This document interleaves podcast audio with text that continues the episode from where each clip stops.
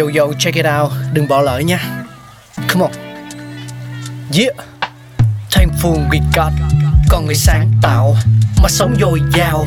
Tình tuổi trời sao vương cao là tích tắp, phát minh đầy ắp xây đắp tương lai.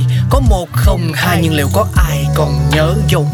Xin được gửi lòng biết ơn vô hạn đến những con người không ngừng sáng tạo, mang đến những phát minh mới thay đổi cuộc sống. Thankful we got. Lửa là một trong những sáng tạo tìm tòi mang tính lịch sử của loài người, và que diêm là một trong những bước tiến của con người trong quá trình sở hữu và sử dụng lửa. Nhà hóa học người Anh John Walker, sinh năm một nghìn bảy trăm tám mươi mốt, mất năm một nghìn tám trăm năm mươi chín, đã tình cờ sáng chế ra diêm vào ngày hai mươi bảy tháng mười một năm một nghìn tám trăm hai mươi sáu bằng cách trộn chlorate kali với antimony sulfide. Lần bán hàng đầu tiên từ cửa hàng của ông được ghi nhận là ngày bảy tháng tư năm một nghìn tám trăm hai mươi bảy dưới cái tên Friction Lights. Ông đã từ chối đăng ký bản quyền phát minh này mà thay vào đó thích theo đuổi các nghiên cứu khoa học hơn. Ông không tiết lộ thành phần chính xác của diêm do mình tạo ra. Trước đó, không ít mẫu diêm đã xuất hiện như vào năm một nghìn sáu trăm tám mươi mốt, một người Anh tên là Robert Boyle đã nhúng que đòn tẩm lưu huỳnh vào dung dịch lưu huỳnh và phốt pho, và thế là những que diêm đầu tiên đã ra đời, mặc dù chúng cháy quá nhanh nên hiệu quả sử dụng không cao. Walker đã cố gắng để tìm ra cách có thể giúp con người tạo ra một ngọn lửa từ chính đôi tay của mình. Mặc dù vào thời điểm đó, thuốc súng đã ra đời, nhưng chúng luôn tạo ra những ngọn lửa bộc phát cực mạnh, trong khi để dễ sử dụng thì ngọn lửa cần phải cháy chậm và không gây nổ. Phải nhắc lại về Walker, trong một lần thí nghiệm với chlorate kali và antimony sulfide, ông vô tình phát hiện ra hỗn hợp hai chất này sẽ bốc cháy khi có một lực ma sát đủ lớn. Ngay lập tức, Walker nghĩ đến việc làm sao có thể chia nhỏ đống hỗn hợp thần kỳ này ra để dùng nhiều lần.